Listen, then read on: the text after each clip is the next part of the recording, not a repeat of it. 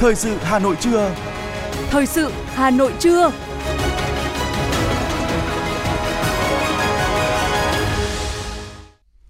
Kính chào quý vị các bạn. Bây giờ là chương trình thời sự của Đài Phát thanh và Truyền hình Hà Nội trên sóng phát thanh. Hôm nay thứ hai, ngày mùng 5 tháng 6, chương trình có những nội dung chính sau đây. Ngày làm việc thứ 12 của kỳ họp thứ 5 Quốc hội khóa 15, dưới sự chủ trì của Chủ tịch Quốc hội Vương Đình Huệ, Quốc hội nghe tờ trình báo cáo thẩm tra dự án luật các tổ chức tín dụng sửa đổi. Văn phòng Chính phủ làm việc với lãnh đạo thành phố Hà Nội về cải cách thủ tục hành chính. 16 tập thể cá nhân được tôn vinh tại chương trình Vinh Quang Việt Nam 2023.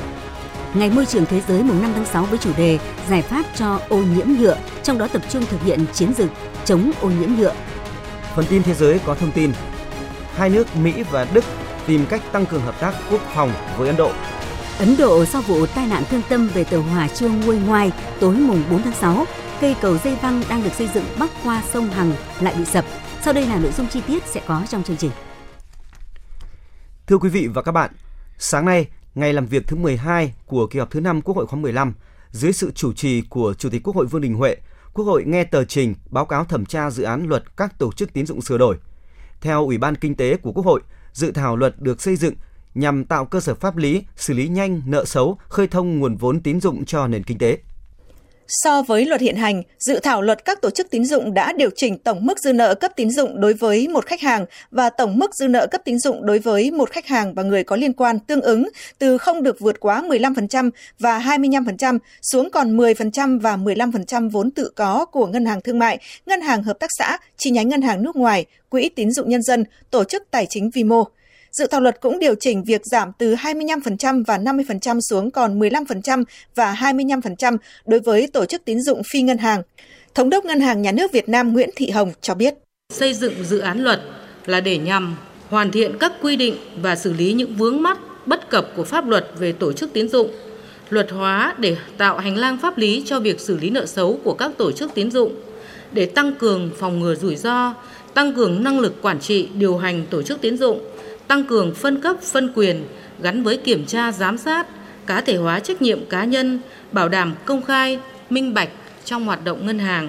Để tăng cường các biện pháp thanh tra, giám sát của Ngân hàng Nhà nước Việt Nam, đồng thời có sự tham gia của các bộ ngành để quản lý, kiểm soát hoạt động tín dụng, chống thao túng lợi ích nhóm, sở hữu chéo,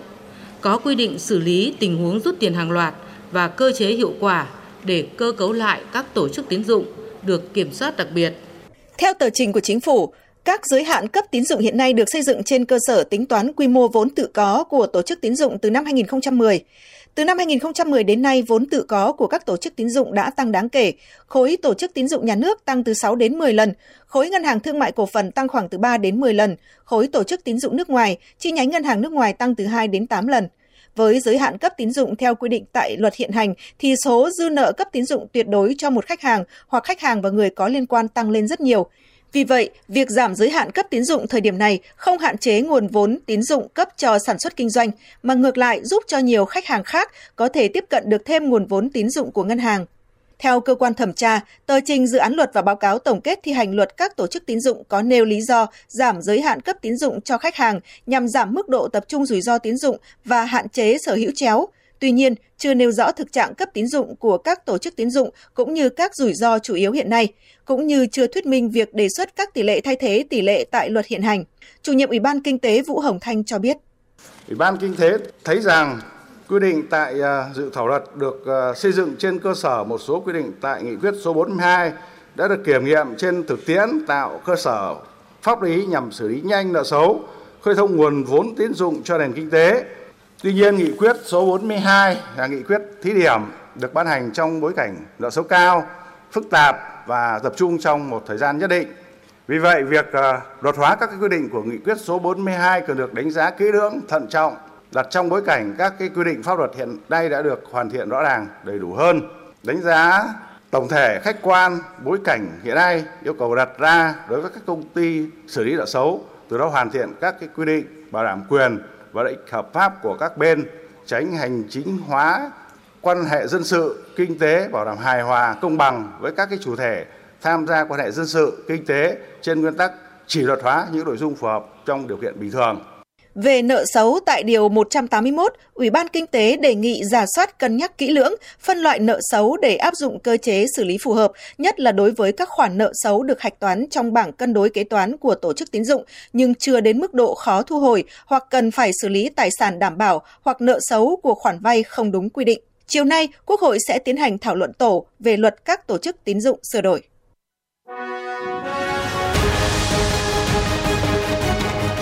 Thời sự Hà Nội, nhanh,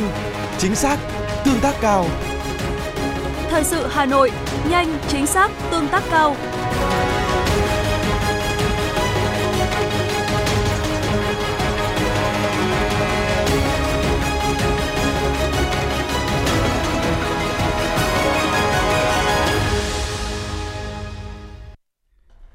Tiếp tục là những tin tức quan trọng khác.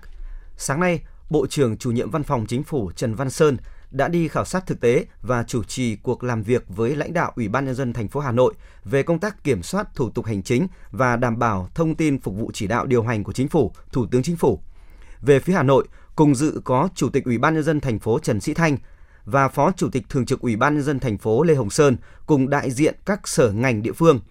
Báo cáo kết quả cải cách hành chính của thành phố Hà Nội thời gian qua cho thấy, từ năm 2021 đến quý 1 năm nay, các sở ngành thực hiện ra soát, tham mưu Ủy ban nhân dân thành phố đơn giản hóa 242 thủ tục hành chính thuộc các lĩnh vực. 100% các thủ tục hành chính đơn giản hóa được công bố và công khai và được các cơ quan đơn vị của thành phố thực hiện đúng quy định. Tham luận tại buổi làm việc, đại diện các sở ngành tại Hà Nội đã tập trung trình bày những khó khăn vướng mắc trong quá trình số hóa. Theo đó, số hóa dữ liệu là bất cập được nhắc tới nhiều nhất – Cùng với đó, hệ thống phần mềm chưa đồng bộ giữa cấp bộ và các địa phương gây khó khăn trong vấn đề chuẩn hóa quy trình và khai thác dữ liệu dùng chung. Trước những khó khăn vướng mắc này, đại diện chính phủ đã lắng nghe, tiếp nhận và sẽ trình lên các cấp có thẩm quyền nhằm tháo gỡ vướng mắc sớm cho Hà Nội cùng với các địa phương.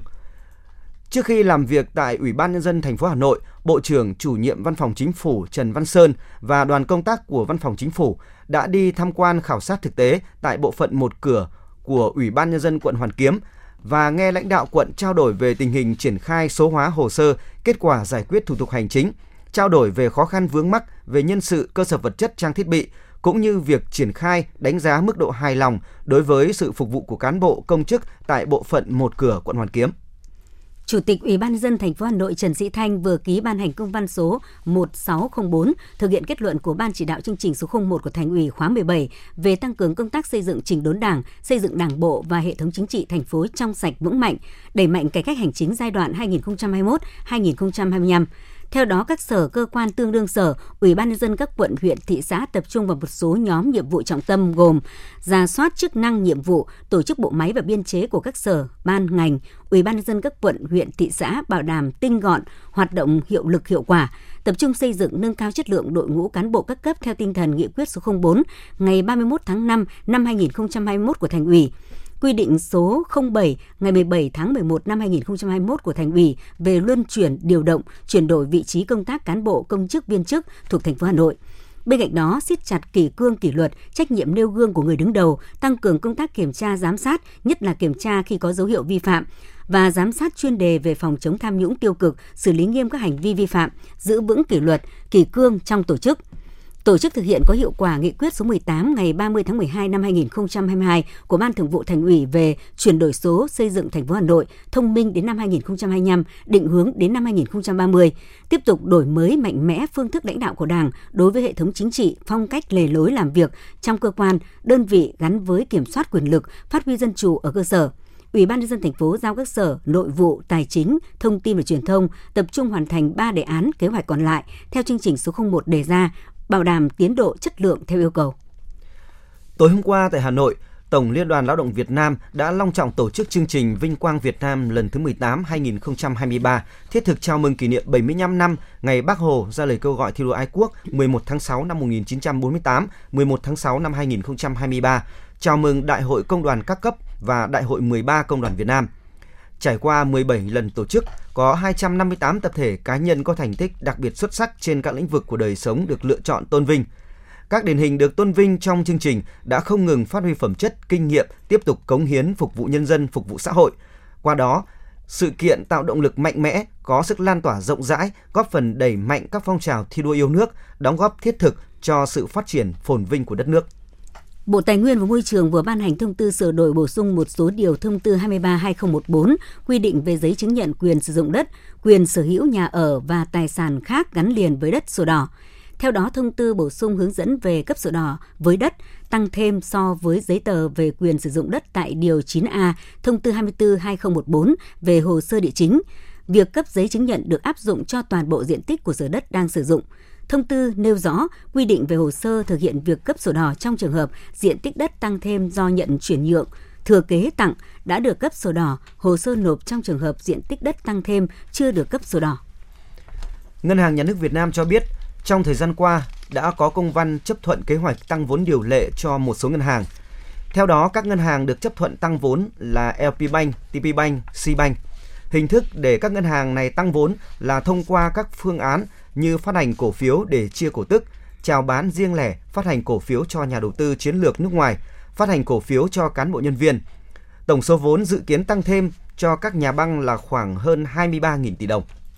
Thưa quý vị các bạn, Hà Nội là địa phương ứng dụng thành công phương pháp canh tác lúa cải tiến SRI, mang lại hiệu quả kinh tế cao, bảo vệ môi trường và trở thành mô hình điểm cho nhiều tỉnh, thành phố khác. Tuy nhiên, việc áp dụng sản xuất lúa SRI toàn phần vẫn còn nhiều khó khăn, cần có những chính sách hỗ trợ cụ thể cho nông dân. Tại Việt Nam, SRI được triển khai lần đầu tại Hà Nội từ năm 2003. Sau 20 năm đưa kỹ thuật thâm canh lúa cải tiến vào cuộc sống, phương pháp này đã lan tỏa tới 35 tỉnh, thành phố trong cả nước. Cụ thể, tại huyện Ứng Hòa, việc tập huấn cho nông dân các xã thị trấn tham gia phương pháp thâm canh lúa cải tiến cũng được thực hiện thường xuyên. Hiệu quả kinh tế đã rõ, song việc áp dụng SRI toàn phần trên địa bàn thành phố mới đạt gần 10%. Khó khăn lớn nhất trong mở rộng diện tích SRI toàn phần hiện nay vẫn là khâu cấp và rút nước.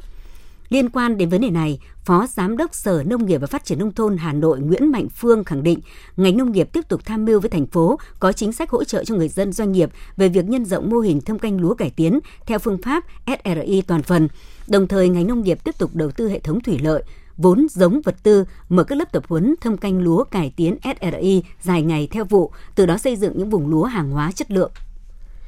Cục Thú y Bộ Nông nghiệp và Phát triển Nông thôn vừa đưa ra con số khá giật mình khi đến nay cả nước vẫn còn hơn 24.600 cơ sở giết mổ động vật nhỏ lẻ. Trong đó có gần 17.300 cơ sở chiếm trên 70% không có giấy chứng nhận đăng ký kinh doanh và không được chính quyền địa phương cho phép hoạt động. Việc còn tồn tại nhiều cơ sở giết mổ nhỏ lẻ chưa đảm bảo điều kiện, chưa được cấp phép là do chính quyền địa phương chưa thực sự quan tâm đúng mức. Cục Thú y đề nghị Ủy ban Nhân dân các tỉnh, thành phố cần ra soát phê duyệt mạng lưới cơ sở giết mổ động vật tập trung trên địa bàn tỉnh, trong đó mỗi huyện phải có ít nhất một cơ sở giết mổ động vật tập trung. Đồng thời, các bộ ngành cần tiếp tục ban hành chính sách ưu đãi về thuế, vay vốn và đất đai để thu hút các tổ chức cá nhân đầu tư xây dựng các cơ sở giết mổ tập trung.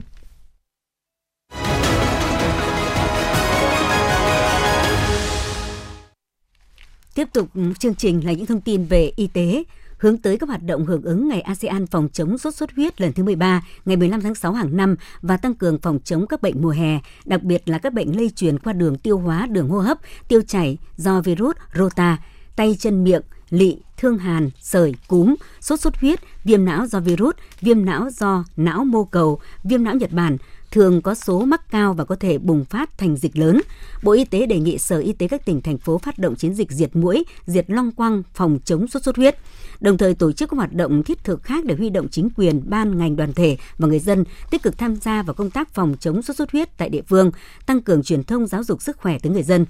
vận động người dân đưa trẻ đi tiêm chủng đúng lịch, đủ mũi tiêm, tuyên truyền các biện pháp phòng chống dịch bệnh mùa hè tại các hộ gia đình và cộng đồng bằng nhiều hình thức như họp tổ dân phố phát tờ rơi, tuyên truyền qua loa đài phát thanh, báo chí truyền hình. Trong đó tập trung tuyên truyền về vệ sinh cá nhân, rửa tay bằng xà phòng, an toàn vệ sinh thực phẩm, ăn chín, uống chín, thực hiện ba sạch, ăn uống sạch, ở sạch và chơi đồ chơi sạch.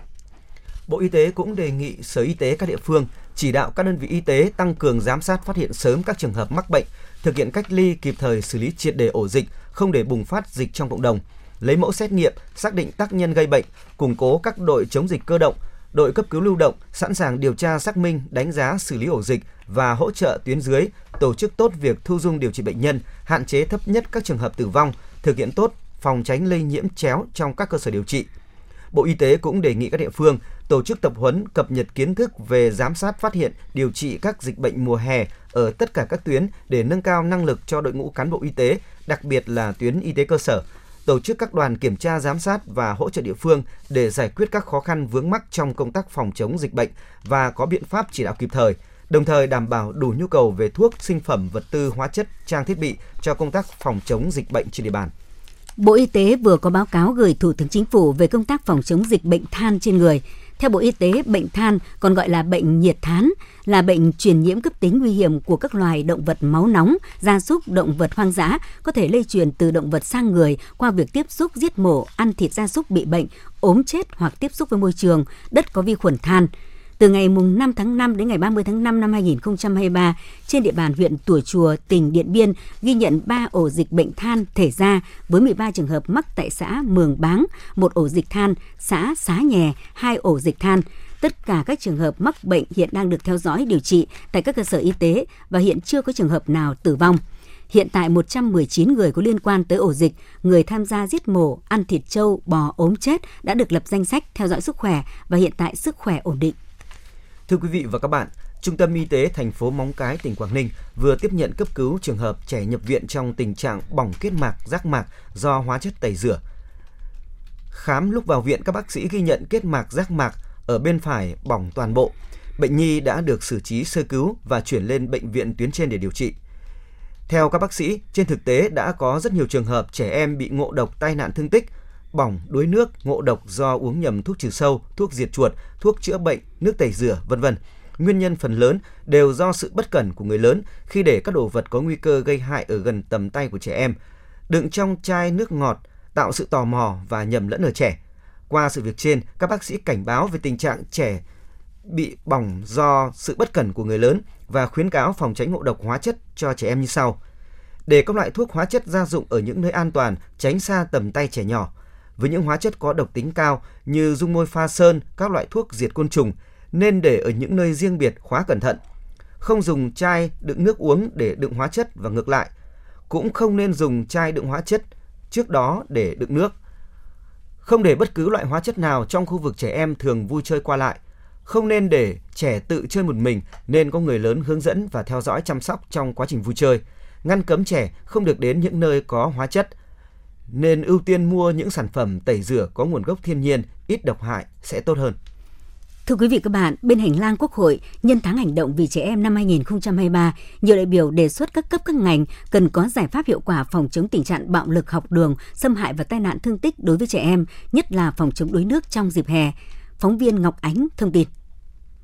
Theo nhiều đại biểu, trong những năm gần đây, tình trạng tội phạm xâm hại trẻ em, đặc biệt là bạo lực học đường, bạo lực gia đình mặc dù được kiềm chế, song luôn tiềm ẩn những nguy cơ gia tăng và có diễn biến phức tạp.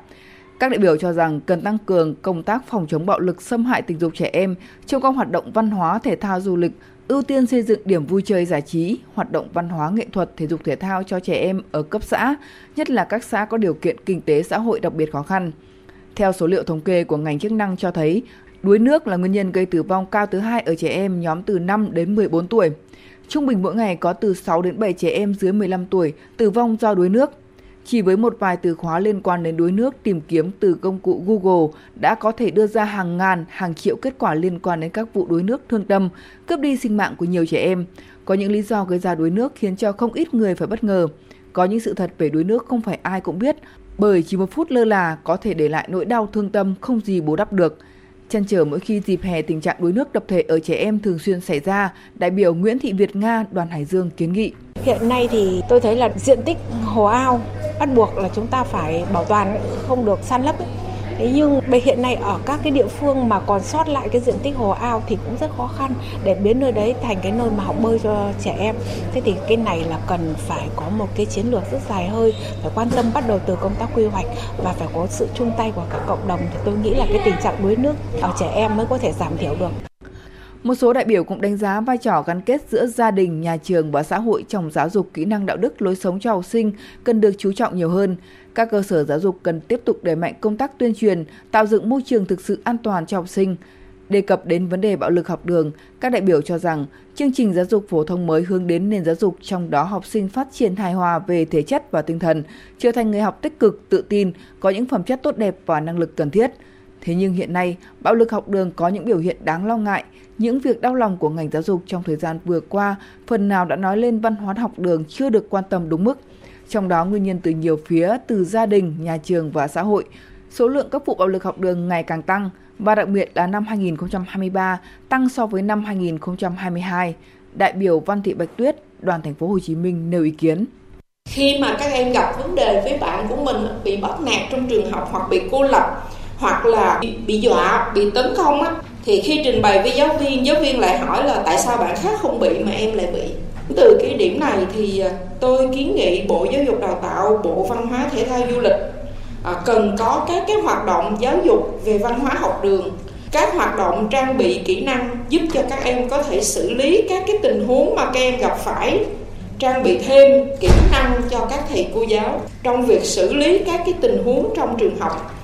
theo các đại biểu, cần đẩy mạnh việc tổ chức những chương trình ngoại khóa thiết thực, nhất là các hoạt động đối thoại để học sinh lắng nghe và chia sẻ quan điểm, cách nhìn của học sinh về những vấn đề được dư luận quan tâm. Đây là hoạt động bổ ích để xây dựng các mối quan hệ, tạo sự đồng thuận giữa các thành viên trong nhà trường để cùng hướng đến các giá trị văn hóa mà nhà trường đang xây dựng. Thêm vào đó cần quan tâm xây dựng mối quan hệ giữa nhà trường và gia đình.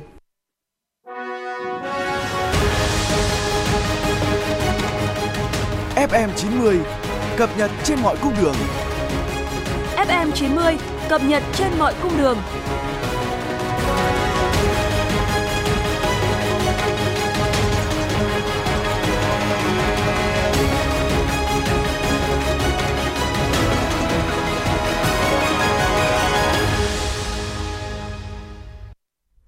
Mời quý vị và các bạn nghe tiếp phần tin. Bộ Giao thông Vận tải vừa có văn bản đề nghị Ủy ban nhân dân các tỉnh thành phố gồm Hà Nội, Cần Thơ, Hưng Yên, Bắc Ninh, Khánh Hòa, Đắk Lắk, Đồng Nai, Bà Rịa Vũng Tàu, Bình Dương, Long An, An Giang, Hậu Giang, Sóc Trăng và Ủy ban nhân dân thành phố Hồ Chí Minh xây dựng kế hoạch khởi công các dự án đường bộ cao tốc, đường vành đai. Theo Bộ Giao thông Vận tải, chính phủ đã có các nghị quyết về triển khai các dự án đường bộ cao tốc Khánh Hòa, Buôn Mê Thuột, Biên Hòa, Vũng Tàu, Châu Đốc, Cần Thơ, Sóc Trăng, vành đai 4 vùng thủ đô Hà Nội và vành đai 3 thành phố Hồ Chí Minh. Để tổng hợp báo cáo, Thủ tướng Chính phủ kế hoạch khởi công các dự án, dự án thành phần, Bộ Giao thông Vận tải, cơ quan thường trực Ban chỉ đạo nhà nước, các công trình dự án quan trọng quốc gia, trọng điểm ngành giao thông vận tải, đề nghị Ủy ban nhân dân các tỉnh thành phố được giao là cơ quan chủ quản các dự án thành phần thuộc các dự án nêu trên, xây dựng kế hoạch khởi công, nêu rõ dự kiến thời gian, địa điểm, hình thức khởi công, các khó khăn vướng mắc ảnh hưởng tới tiến độ khởi công gửi về Bộ Giao thông Vận tải. Các cơ quan liên quan cũng được yêu cầu thống nhất phương án tổ chức lễ khởi công dự án, thời gian địa điểm, từng điểm cầu, báo cáo Thủ tướng Chính phủ. Hôm nay mùng 5 tháng 6 là ngày môi trường thế giới. Chủ đề năm nay được chương trình môi trường Liên Hợp Quốc lựa chọn là giải pháp cho ô nhiễm nhựa, trong đó tập trung thực hiện chiến dịch chống ô nhiễm nhựa. Thông điệp được đưa ra với mong muốn truyền tải thông điệp cùng xây dựng lối sống bền vững hài hòa với thiên nhiên, kiểm soát giải quyết ô nhiễm rác thải nhựa, hướng tới lối sống xanh hơn, sạch hơn. Theo đánh giá của chương trình Môi trường Liên Hợp Quốc, thế giới có khoảng 400 triệu tấn nhựa được sản xuất mỗi năm. Ô nhiễm môi trường từ rác thải nhựa đang trở thành vấn đề mà hầu hết các quốc gia trên thế giới phải đối mặt. Ở nước ta, thời điểm này đang là cao điểm du lịch biển. Các vùng ven biển cũng là nơi bị ô nhiễm nhựa nhiều nhất. Trước tình trạng này, các địa phương ven biển đã có những giải pháp tích cực nhằm giảm rác thải nhựa. Việc phân loại rác khi thực hiện đồng bộ cùng các giải pháp kiểm soát từ nguồn sẽ mang lại hiệu quả lớn hơn. Hiện Việt Nam cũng đã có những chính sách để giúp kiểm soát giảm ô nhiễm nhựa. Mục tiêu là tác động làm thay đổi thói quen của nhà sản xuất, nhà nhập khẩu trong sử dụng nguyên liệu và thiết kế sản phẩm để giảm dần và tối ưu hóa chi phí thu gom cũng như tái chế sản phẩm bao bì sau sử dụng. Sáng nay, Ủy ban Nhân dân huyện Phú Xuyên đã tổ chức lễ phát động phong trào tổng vệ sinh môi trường hưởng ứng Ngày Môi trường Thế giới và Ngày Đại dương Thế giới năm 2023. Sự kiện đã nhận được sự quan tâm hưởng ứng và tham gia của đông đảo cán bộ, công nhân viên chức, nhân dân của 27 xã thị trấn, hội viên các tổ chức đoàn thể, đoàn viên thanh niên học sinh trên địa bàn huyện. Ngay sau buổi lễ, các lực lượng tham gia lễ phát động đã cùng nhân viên công ty môi trường đô thị ra quân quét dọn vệ sinh, thu gom rác thải tại những điểm vui chơi ở trung tâm xã Nam Triều và trụ sở các cơ quan dọc các tuyến đường trục chính của huyện, các xã thị trấn, đặc biệt là đường quốc lộ 1A cũ cùng các tuyến đường bộ tỉnh lộ trên địa bàn huyện. Việc làm sẽ tiếp tục được duy trì trong thời gian tới. Thông tin trên cổng thông tin của Tổng công ty Điện lực thành phố Hà Nội cho thấy nhiều khu vực và công ty doanh nghiệp trên địa bàn sẽ bị cắt điện trong ngày hôm nay, mùng 5 tháng 6. Theo đó, một số doanh nghiệp trụ sở bị cắt điện có thể kể đến như công ty Mai Am, công ty Bao Bì Việt Nam, huyện Sóc Sơn, Học viện An ninh Nhân dân, quận Hà Đông. Ngoài ra, nhiều khu vực dân cư trên địa bàn thành phố Hà Nội cũng bị thông báo cắt điện như khu Simco Sông Đà 2, khu liền kề 11B, Mỗ Lao, quận Hà Đông. Theo thống kê của Tổng công ty Điện lực thành phố Hà Nội, lượng điện tiêu thụ trung bình ngày tháng 5 vừa qua đã tăng hơn 22,5% so với bình quân tháng 4 năm trước đó.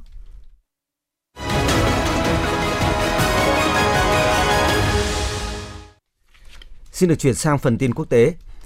Bộ trưởng Quốc phòng Mỹ ngày 4 tháng 6 đã đến Ấn Độ trong chuyến thăm 2 ngày để tìm cách tăng cường hợp tác song phương. Bộ trưởng Quốc phòng Đức cũng dự kiến thăm Ấn Độ trong 4 ngày kể từ ngày 5 tháng 6. Ấn Độ đang cân nhắc triển khai dự án sản xuất động cơ phản lực ở trong nước theo khuôn khổ chuyển giao công nghệ để cung cấp sức mạnh cho các máy bay chiến đấu của nước này.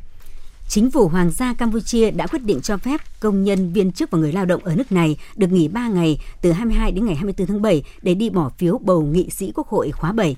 Theo đó, lịch nghỉ được thực hiện theo khuyến nghị của Thủ tướng Campuchia Samdech Techo Hun Sen, khẳng định công nhân và người lao động vẫn được trả tiền công trong thời gian nghỉ, đồng thời yêu cầu Bộ Lao động nước này có văn bản hướng dẫn các nhà máy doanh nghiệp về việc thực hiện chủ trương trên. Thưa quý vị và các bạn, sau vụ tai nạn thương tâm về tàu hỏa chưa nguôi ngoai, tối mùng 4 tháng 6 giờ địa phương, cây cầu Aguwani Sultan Ghani đang được xây dựng bắc qua sông Hằng ở bang Bihar, miền đông Ấn Độ đã bị sập trước sự ngỡ ngàng của người dân.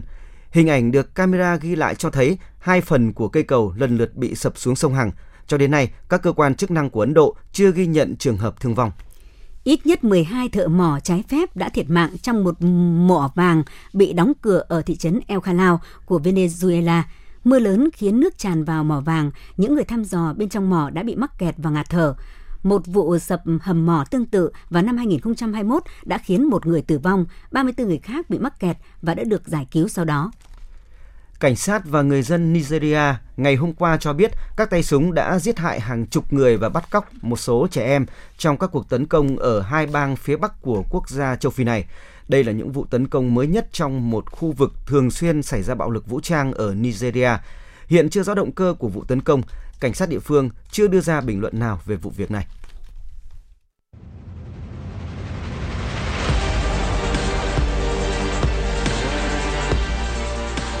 Bản tin thể thao Bản tin thể thao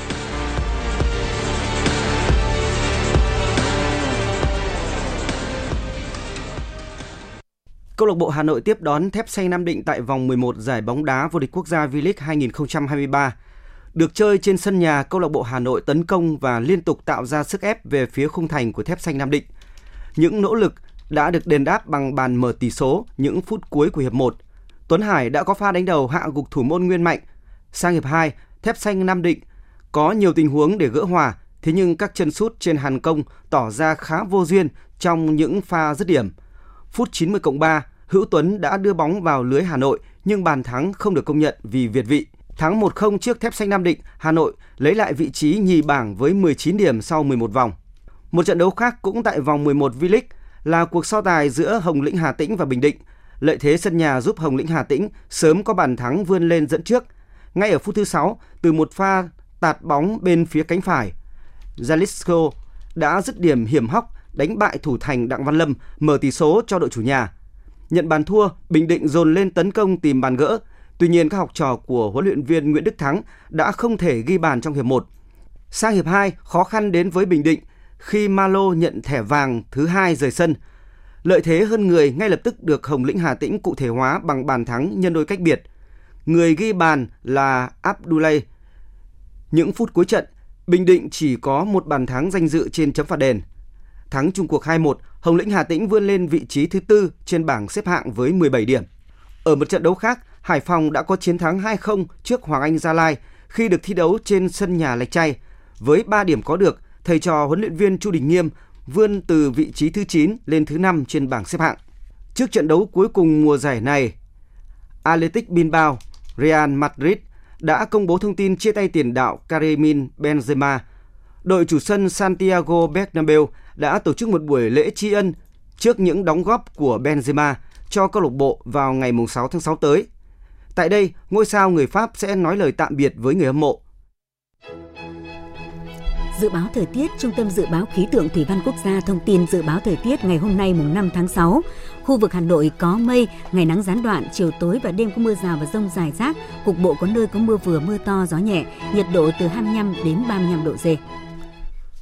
Quý vị và các bạn vừa nghe chương trình thời sự của Đài Phát thanh Truyền hình Hà Nội. Chỉ đạo nội dung Nguyễn Kim Khiêm, chỉ đạo sản xuất Nguyễn Tiến Dũng, tổ chức sản xuất Trà My. Chương trình do biên tập viên Nguyễn Hằng, phát thanh viên Vương Chuyên Thanh Hiền và kỹ thuật viên Quang Ngọc thực hiện. Thân ái, chào tạm biệt.